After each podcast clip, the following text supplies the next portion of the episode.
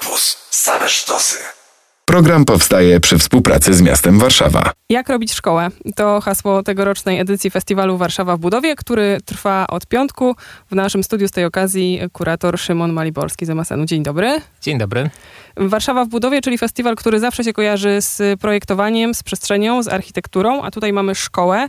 No i właśnie, czy tylko postrzeganą przez pryzmat y, budynków i przestrzeni, w których wszyscy się uczyliśmy, uczymy albo będziemy się uczyć, czy jednak y, całościowo jako pewien system jak to w przypadku Warszawy w budowie bywa, projektowanie łączy się często z kwestiami społecznymi. Tym razem jest y, również podobnie. Staramy się pokazać, jak historia projektowania dla oświaty, no już grubo stuletnia w Polsce, łączy się ze sporem i dyskusjami na temat tego, jak szkoła powinna działać, dla kogo powinna być, do czego powinna nas przygotowywać.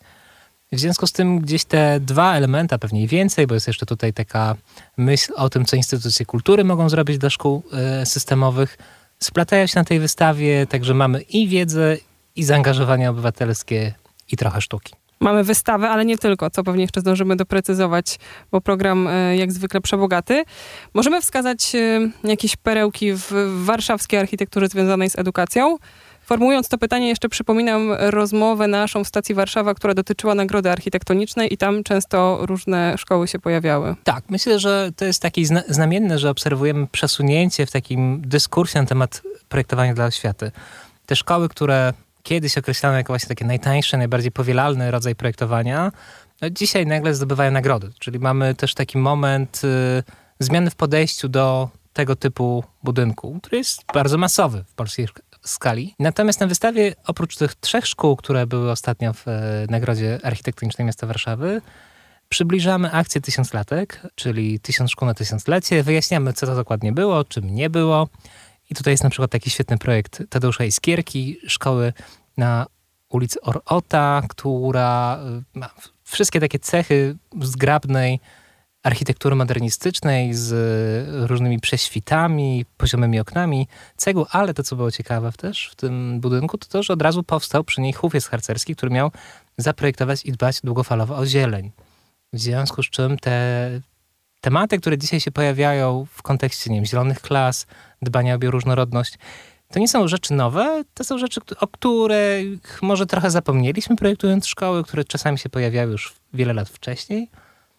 A z kolei innym takim momentem ciekawym tej wystawy jest takie zbliżenie na szkoły budowane w ramach akcji yy, za czasów prezydenta Stefana Starzyńskiego w latach 34-39. Pierwsza taka duża fala modernistycznych budynków w Warszawie. I jedna z tych szkół zaprojektowana przez Romualda Guta, dzisiaj obok Żoliborza Oficerskiego, nie pełni już funkcji szkoły. Jest takim trochę zaniedbanym budynkiem, z którego jeszcze czar całkowicie nie uleciał. Natomiast jest już nadgryziony mocno zębem czasu, więc myślę, że tak gdybym miał wskazywać jakieś budynki ciekawe do zobaczenia, to są te na przykład i wiele innych oczywiście. A czy możemy jeszcze przedstawić za pomocą adresów albo względnie dokładnych lokalizacji te z nagrody architektonicznej, bo to przecież współczesne może akurat ktoś właśnie mija. Tak, pokazujemy trzy szkoły. Pierwsza z nich to jest szkoła podstawowa numer 400 e, z Wilanowa, architektów e, Bujnowskiej Studio, która chyba zgarnęła Grand Prix. Szkoła bardzo ciekawa, z niesamowicie ciekawym detalem, też interesującym rozwiązaniem właśnie architektury zielonej dookoła. To jest szkoła numer 399, czyli o jeden mniejsza, zaprojektowana przez Macieja Siudę wraz z zespołem na, na warszawskich kabatach, w której jest e, immanentnie wpisana obecność sztuki, bo pracował z dwiema artystkami Moniką Sosnowską i Katarzyną Przyzwańską oraz szkoła podstawowa 174 w Wesołej, zaprojektowana przez XY Studio, z taką ciekawą historią lokalną, polegającą na w ogóle odrzuceniu pierwotnego pomysłu wycięcia drzew i w ogóle przeprojektowaniu tego budynku tak, aby wchodził skarpę, aby ocalić e, istniejące właśnie zadrzewienie. I jeszcze chyba szkoła muzyczna tam też się całkiem dobrze miała, ale to w kontekście wnętrz. Taka tak, to jest, to, jest, to jest z kolei przebudowa i, i zwiedzamy tę szkołę w ramach e, naszego programu spacerów architektonicznych, które odbywają się co niedzielę. Te spacery są już z nami od pierwszego weekendu września, w związku z czym y, mamy ich zaplanowanych 10. Te wymienione szkoły też są oczywiście obecne w tych spacerach, ale no, skupiamy się na różnych szkołach z różnych momentów historycznych, także na, jednym, na jednej wycieczce da się zobaczyć właściwie taki przegląd projektowania i podejść do architektury na przestrzeni wiem, 50 lat. Co też pokazuje trochę, jak sobie wyobrażano funkcję szkoły, jej formę, do czego powinna służyć, co powinna wspierać albo co powinna reprezentować chociażby ze względu na swój wygląd. Kiedy mówimy szkoła, to od razu sobie wyobrażamy klasy od 1 do 8, liceum albo może jeszcze kiedyś e, gimnazjum, a te e, przed i po szkołach budynki też Was interesują? Myślę o żłobkach, wszelkiej takiej edukacji przedszkolnej i uczelniach wyższych. W końcu też siedzimy w budynku uniwersytetu. Jasne. Y, oczywiście zadawaliśmy sobie na początku przygotowań tej wystawy pytanie, gdzie postawić pewne ramy, bo ten temat edukacji jest bardzo szeroki, zwłaszcza dlatego, że nie podejmujemy go tylko i wyłącznie z perspektywy architektonicznej. W związku z tym zdecydowaliśmy się postawić na rozmowę o szkołach systemowych, podstawowych i średnich, trochę opuszczając to, jest wcześniej, bo już nie, nie, znaleźlibyśmy na to przestrzeni, chociaż też są świetne realizacje. I studio, z którym pracujemy nad wystawą XY Studio, no, słynie z projektowania żłobków i przedszkoli. Natomiast jeżeli chodzi o edukację wyższą, y, to ona, dyskusja na jej temat jest co pewien czas obecna w naszym programie, czy to pod postacią różnych radykalnych pedagogik, programów stu dla studentów.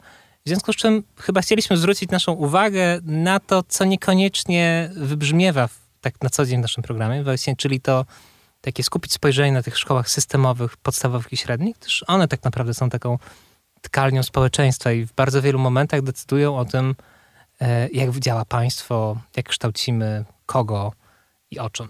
Z Szymonem Maliborskim, kuratorem, przyglądamy się tegorocznej edycji festiwalu Warszawa w budowie. Przypomnę, sfokusowanym na szkołę, nie tylko w tym kontekście budynków i przestrzeni, o czym kilka minut temu mówiliśmy. No i właśnie przy tej przestrzeni jeszcze chciałam się zatrzymać, bo wiadomo, że budynek nowy Muzeum Sztuki Nowoczesnej powstaje stary w cudzysłowie, ten przejściowy nad Wisłą mamy blisko i doskonale znamy, ale czy nie było takiej pokusy, żeby jednak e, wystawę o szkole umieścić w jakimś budynku związanym z edukacją, taką właśnie systemową? Oczywiście dokładnie 6 lat temu, w 2015 roku, jedna z naszych wystaw, siódma edycja Warszawy w budowie, miała miejsce w budynku e, zaprojektowanym przez e, Jerzego Bomilera i, i Zdanowicza, czyli w dawnej tysiąclatce imienia Wojska Polskiego na Emilii Plater. Natomiast w tym wypadku myślę, że jest kilka, że tak powiem, plusów robienia wystawy u siebie na miejscu. Po pierwsze koszty. Nie musimy wydawać pieniędzy na wynajem ani na przystosowanie budynków. A dwa, ten temat edukacji chcieliśmy trochę wyabstrahować z takiego typowego kontekstu, w którym się go umieszcza. Zarówno ikonografii, edukacji, także nie znajdziemy na tej wystawie żadnych tablic pisanych kredą, żadnych ławek szkolnych. Chcieliśmy go uporządkować i trochę też nadać mu inną warstwę wizualną, aby wyjąć go z takiego, takich kanałów myślenia, w których zazwyczaj wpadamy. Jak myślimy edukacja, czy to edukacja w muzeum, to automatycznie widzimy te rysujące dzieci e, na, na podłodze. I właściwie ta wystawa nie jest o tym.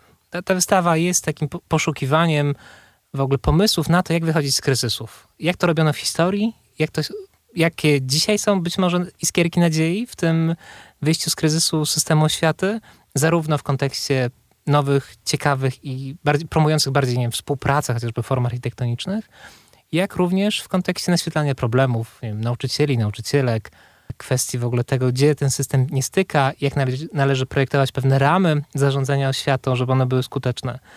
W związku z czym to nie jest wystawa dla dzieci, chociaż jest tam wiele elementów, które mogą przyciągać dziecięcą uwagę. A czy ci bezpośrednio zaangażowani, czyli wspomniani nauczyciele, uczniowie, rodzice też dostają głos? Tak, jak najbardziej. Y, jeżeli chodzi o uczniów i uczennice, no to y, jedna duża część wystawy poświęcona jest w ogóle takiej recenzji systemu szkolnego z perspektywy osoby, która świeżo przez tę edukację przeszła, czyli tegorocznej maturzystki Zuzanny Karcz, która właśnie teraz poszła na studia i wraz z nią zastanawiamy się, jak szkoła przygotowuje na, że tak powiem, wyzwania życia, w których już uczestniczymy, kryzys klimatyczny i tym podobne kwestie, ale też jak umie bądź nie umie obsługiwać różnorodność, bo wbrew pozorom mm, szkoła ma taką, że tak powiem, wydaje się, że jest bardzo jednolita. Natomiast jak się spojrzy, że tak powiem, z bliższa, no to widać, że e, szkoła musi się nauczyć obsługi różnorodności, bo już jest różnorodna. Czasami może nie chce tego dostrzegać. Natomiast e, jeżeli chodzi o właśnie wiem, osoby, to jest, to jest pytanie właśnie o to, jak szkoła działa względem osób LGBT, jak działa względem osób, które uczą się tutaj, a nie mają polskiego obywatelstwa, jak działa względem osób w różnych kryzysach związanych właśnie z zdrowiem psychicznym. Nie ma jednej odpowiedzi na to. W związku z czym ta szkoła musi być bardzo elastyczna i bardzo dostosowywać się do, do potrzeb y, poszczególnych osób. I to jest y, jakaś taka bardzo konkretna wypowiedź z perspektywy właśnie młodej, zaangażowanej aktywistki, która która świeżo przeszła przez ten system, więc zna jego plusy i minusy. E, jeżeli chodzi o nauczycieli i nauczycielki, no to współpracowaliśmy ściśle chociażby ze Związkiem Nauczycielstwa Polskiego, tworząc nie tylko szereg debat, ale też zastanawiając się nad e, takimi hasłami, postulatami. Wchodząc na wystawę, natykamy się na taką wielką ścianę, gdzie mam 11 haseł, 11 plakatów właściwie zrobionych e, wspólnie właśnie ze środowiskiem nauczycielskim i przy okazji z artystą Witkiem Morskim, które są takim odpo taką odpowiedzią trochę na to pytanie, jak robić szkołę, z różnych perspektyw. Od tego, jak powinna być zaprojektowana, czemu powinna służyć, a od czego powinna się trzymać z daleka. I w związku z czym też na wystawie no, sięgamy po pewną taką historię w ogóle ruchów nauczycielskich, e, tego jak 100 lat temu one artykułowały potrzebę właśnie stworzenia takiej jednolitej, uniwersalnej idei edukacji, która obejmie wszystkie, wszystkie dzieci w konkretnym wieku, jakie przeszkody na, e, podczas tej drogi, że tak powiem, trzeba było pokonać, kto się spierał, kto chciał, jak tę edukację kształtować 100 lat temu.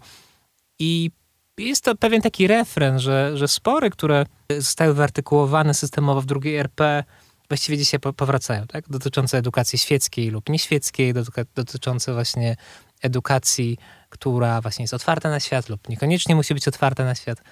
To jest jakieś takie bardzo ciekawe obserwować, jak te walki czy, czy, czy linie sporu były artykułowane 100 lat temu i co się zmieniło od tego czasu albo gdzie pozostaliśmy na tych samych pozycjach. Plus y, pani od plastyki, to już wychodząc poza wystawę, a nurkując w program festiwalu, czyli też głos ze strony nauczycielki, wydaje mi się, że jednej, która się zajmuje edukacją artystyczną. Tak, ty, pani od plastyki to jest cykl, który będzie obejmował 8 odcinków. E, na razie chyba okazały się dwa, z tego co pamiętam. E, więc one się będą ukazywać w trakcie festiwalu i, i, i, i po festiwalu. I to jest takie oddanie głosu właśnie tym osobom, które na co dzień pracują w tym kontekście szkoły z edukacją plastyczną, edukacją wizualną, czy dla nas, jako dla Muzeum Sztuki, jest to też niesamowicie istotne i ważne, aby dać tym osobom głos, przyjrzeć się, trochę może docenić, bo te przedmioty są raczej spychane na margines y, takiej systemowej edukacji. W związku z tym też to jest jedna takie z dużych pytań, które sobie stawiamy, jak instytucje kultury i muzea mogą się włączyć we współpracę ze szkołami. Tak, na zasadzie wymiany kompetencji, wymiany doświadczeń, wymian narzędzi. Debaty to jest też słowo, które przychodzi mi do głowy po lekturze programu, bo spacery po szkołach, o tym wspomnieliśmy. Oczywiście wystawa, do której się cały czas odwołujemy. Y, ta odcinkowa pani od plastyki, y, wywołana przed chwilą. Y, na co jeszcze zwrócić uwagę w tegorocznej edycji programu? Hmm. Dużego, bo do 11, nie, do 7 listopada. Tak, program jest intensywny, choć zamyka się w jednym miesiącu. Spróbowaliśmy go zorganizować w taki dosyć przejrzysty sposób. E, wtorki o godzinie 19 to jest taki moment bardziej luźniejszych rozmów dotyczących edukacji i takiego bieżącego komentowania kontekstów. I ten projekt prowadzi Justyna Suchecka. W każdy wtorek o godzinie 19 mamy rozmowę. Natomiast w czwartki o godzinie 18 mamy cykl takich zaprojektowanych debat, które dotyczą po kolei czterech kwestii. Pierwsza w Dzień Edukacji Narodowej, no to generalnie jest to oddanie głosu nauczycielom i nauczycielkom. Druga debata to jest debata tak zwana samorządowa, czyli co Warszawa może zrobić dla edukacji, gdzie sięgają kompetencje miasta, jaki rodzaj strategii można przygotować, żeby szkołom systemowym było lepiej, tak upraszczając. Trzecia debata jest debatą architektoniczną.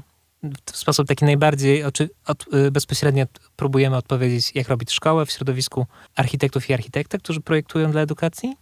I czwarta, ostatnia debata, już właściwie podsumowująca nasz festiwal, dotyczy tego, co muzea mogą zrobić dla systemu oświaty. Tak? Czyli jak wyprowadzić edukację ze szkół i wprowadzić ją trochę właśnie do tych instytucji kultury, które właśnie mają swoje pomysły na to, jak edukować, mają swoje pomysły na te różne radykalne pedagogiki, e, ale fajnie jest czasami stworzyć taką sytuację możliwości przepływu i zastanowić się, jak systemowo tutaj udrożnić te kanały, aby instytucje nie były tylko takim repozytorium, z którego się bierze obrazki, które się pokazuje na lekcjach, czym nie ma nic złego oczywiście, ale żeby ta współpraca była silniejsza, ściślejsza, być może gdzieś właśnie ze względu na na inne podejście do pewnych tematów, no możemy się uzupełniać. W środy oprowadzania do tego, w wybrane niedzielę spacery, o czym mówiliśmy i jeszcze oczywiście cała e, długa lista innych wydarzeń, o których już nie zdążymy powiedzieć. Warszawa w budowie w tym roku pod hasłem Jak robić szkołę już trwa i potrwa do 7 listopada. Szymon Maliborski z Muzeum Sztuki Nowoczesnej był naszym gościem. Bardzo dziękujemy. Dziękuję również. Program powstaje przy współpracy z miastem Warszawa. Radio Campus.